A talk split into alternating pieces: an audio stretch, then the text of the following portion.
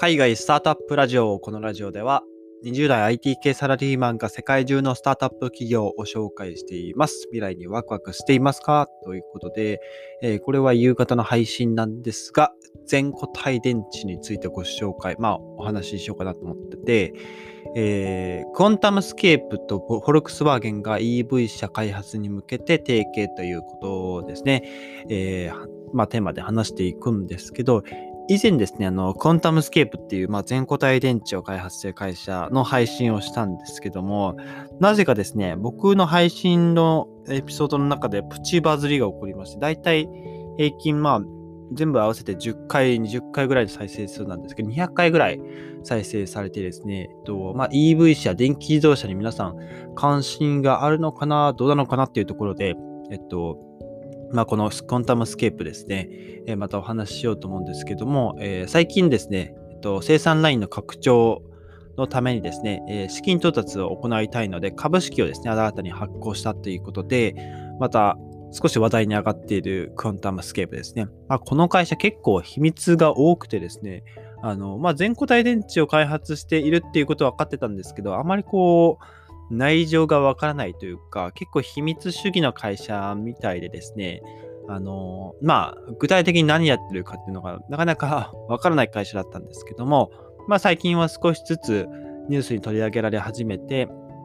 ようやくですね、全体像が見えてきたっていうところで、テーマにある通り、フォルクスワーゲンと、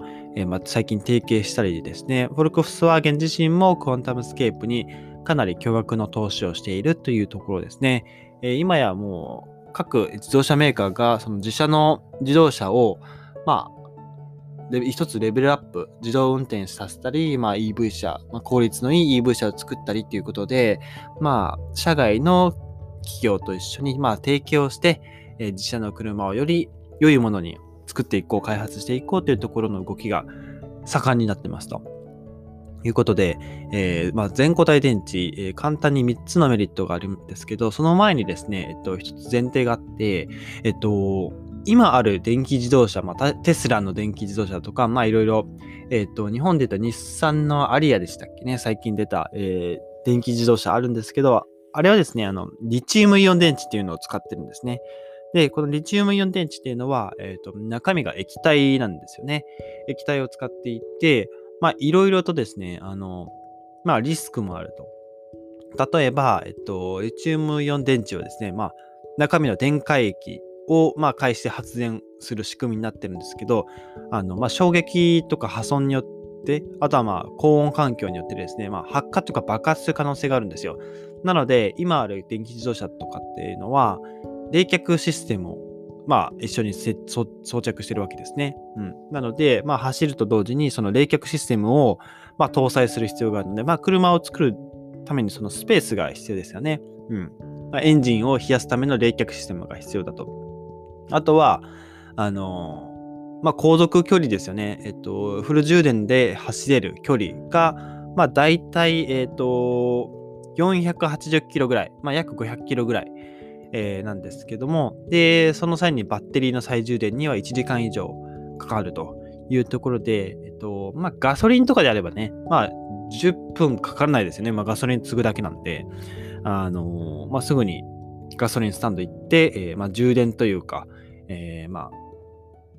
料の補充ですね、できるんですけど、この電気自動車の場合は、充電に時間がかかると、ガソリンスタンド行って充電するってなると1時間以上待たされることになるわけですよ。なので、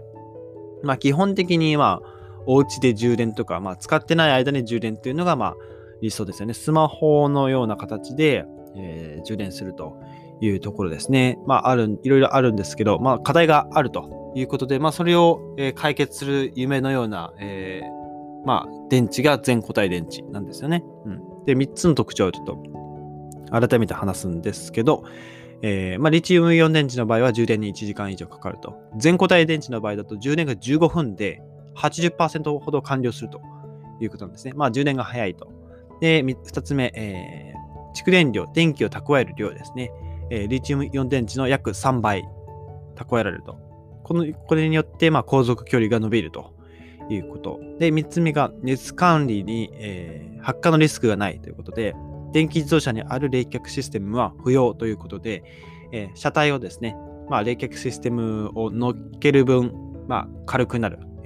スペースを削減できるというこの3つがありますね。充電15分ほどで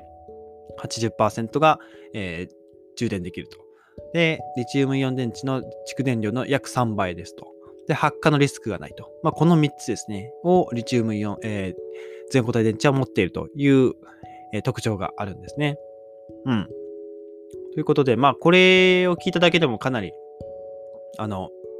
んて言うんでしょうね、全固体電池のメリットが分かったんじゃないかなというところと、今までもですね、テスラとか、あとは中国のNIOっていう、電気自動車を開発するスタートアップがあるんですけど、過去にですね、そういった、全固体電池に変わ、今リチウムイオン電池を使っているので、その車体のテストとかで限界はどこまでいけるんだろうっていうところでいろいろこう実験はしてるんですけど、いろいろ発火とか事故とか起こしてるわけですね。もちろん車内ですけどね。起こしてるんですけど、こういったものを解決できるのが、全固体電池ですよと。で、詳しくはですね、全固体電池は、2つ、電池ってそもそも電極が2つあるんですよね。プラスとマイナスですよ。マイナスがアノードって言って、反対側のプラスがカソードっていう、電極があるわけですよ。で、その間に、普通はですよ、電解液、液体があって、その間にですね、充電したり放電するときに、電極間で、その、液体の間を、イオンを動かしてですね、配達人の動きをするわけですよ。イオンを、電解質を通して、よいしょよいしょって、プラスとマイナスを、行ったり来たりするわけですよ。これによって電気を作り出していると。で、全固体電池の場合は、固体なんですね。ジェル状の電解質ではなくて、固体なんですよね。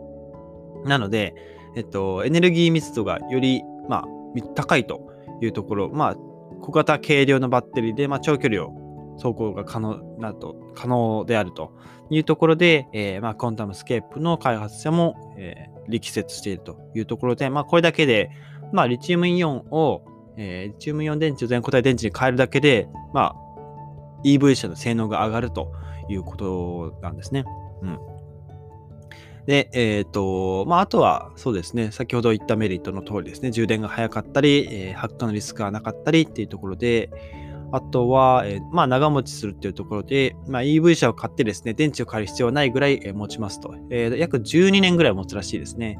で、リチウムイオン電池の場合は、確か7年ぐらいで、ちょっと交換しないと、やばくなるよっていうことらしいです。はい。で、最近このクォンタムスケープですね、その密かに全固体電池の開発を行っていて、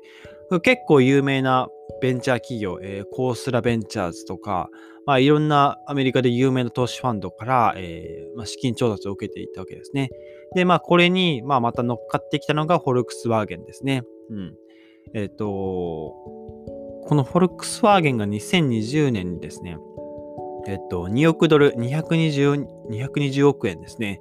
含む投資を行っているということで、かなり、EV 車の、発展というか開発に力を入れているというところですね。で、あとはそうですね、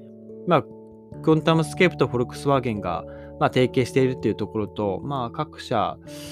の動き、ちょっとここで説明すると長くなっちゃうので、割愛するんですけど、一つ例を言うと、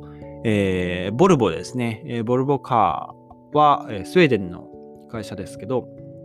ボルボは確か2030年までに、全て自動車を EV 車にしますっていう、発表をしていて、でかつ、販売を、全部オンラインにしますよっていうところ、テスラみたいに車をオンラインで買えるようにしますよっていう、宣言してたりですね、各社いろいろ EV 車に移行しつつ、でその先に